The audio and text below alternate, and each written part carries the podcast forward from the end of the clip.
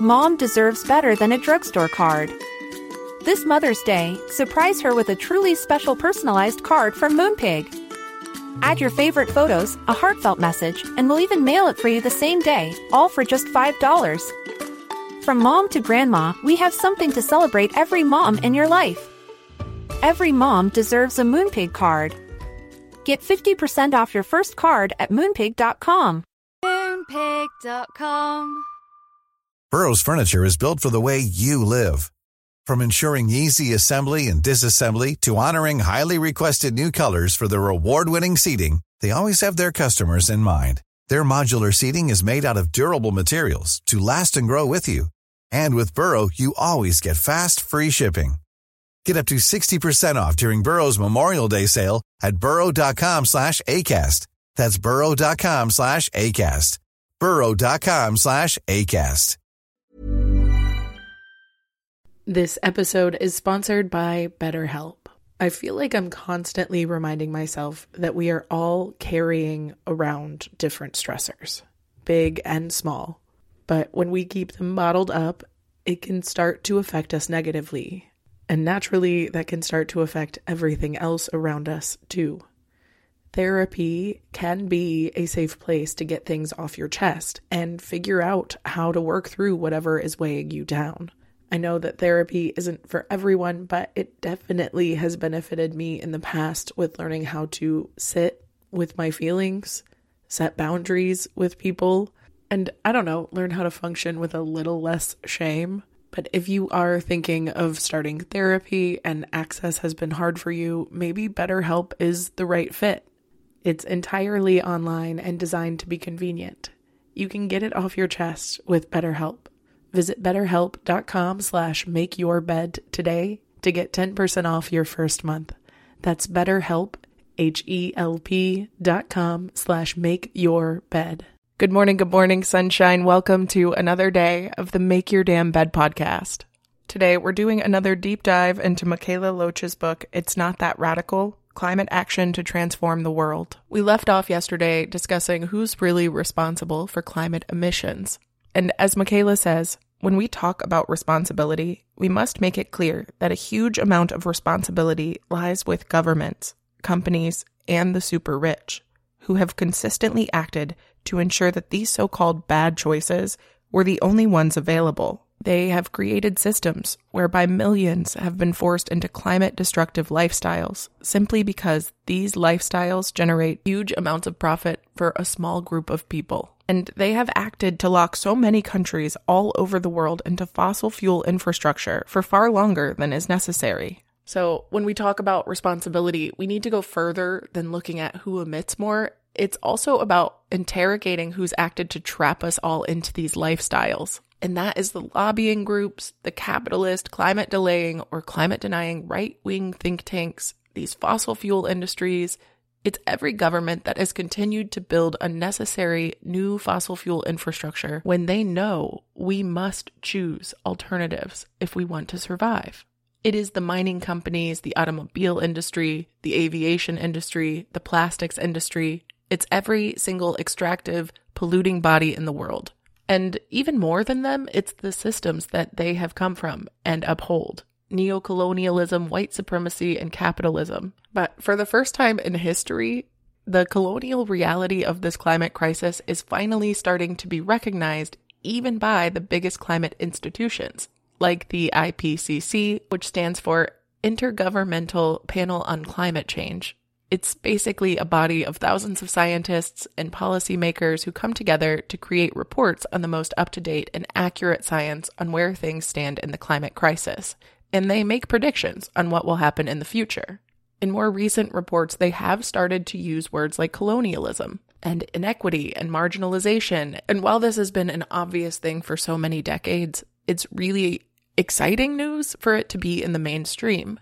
And in this chapter, Mikaela goes into all of the effects of colonialism and specific examples of a lot of the companies responsible for this colonialism. And obviously, I won't read each and every one, but I did want to share this. Most of the same fossil fuel companies still inflicting neo-colonial violence today were also founded during the colonial period. Let's talk about BP again, or British Petroleum. the gas station and oil company we all know, their original name was quite literally the first exploitation company. Seriously, the writing was on the wall. Recently, there was a Runnymede Trust and Greenpeace UK's Confronting Injustice, Racism, and the Environmental Emergency report, and it detailed how six major oil companies based in the global north account for two thirds of the world's investment in exploration, profiting hugely at the expense of people living in the communities where this oil is extracted. And what I found really fascinating about this chapter on colonialism is she does absolutely talk about the impacts and the harm that it's had on so many different communities. But she also discusses how the exploitation and colonialism is kind of an undercurrent in what we experience when we think about other countries and nations today. Like right now, in the news, so many previously colonized nations are considered poor or third world but we fail to give context to why. And as American political scientist Michael Parenti points out, poor countries are not underdeveloped, they're overexploited. Skipping ahead again, she says, to be clear, understanding the colonial history and imperial present of the climate crisis is not just a symbolic gesture or anti racist action to tick off. If we really want to address systemic injustice, oppression, and the multiplicity of the crises we face, Tackling imperialism and white supremacy is essential. It is absolutely fundamental if we want to truly tackle the climate crisis. Skipping ahead a bit again, she says we cannot cure this global crisis without addressing its origins.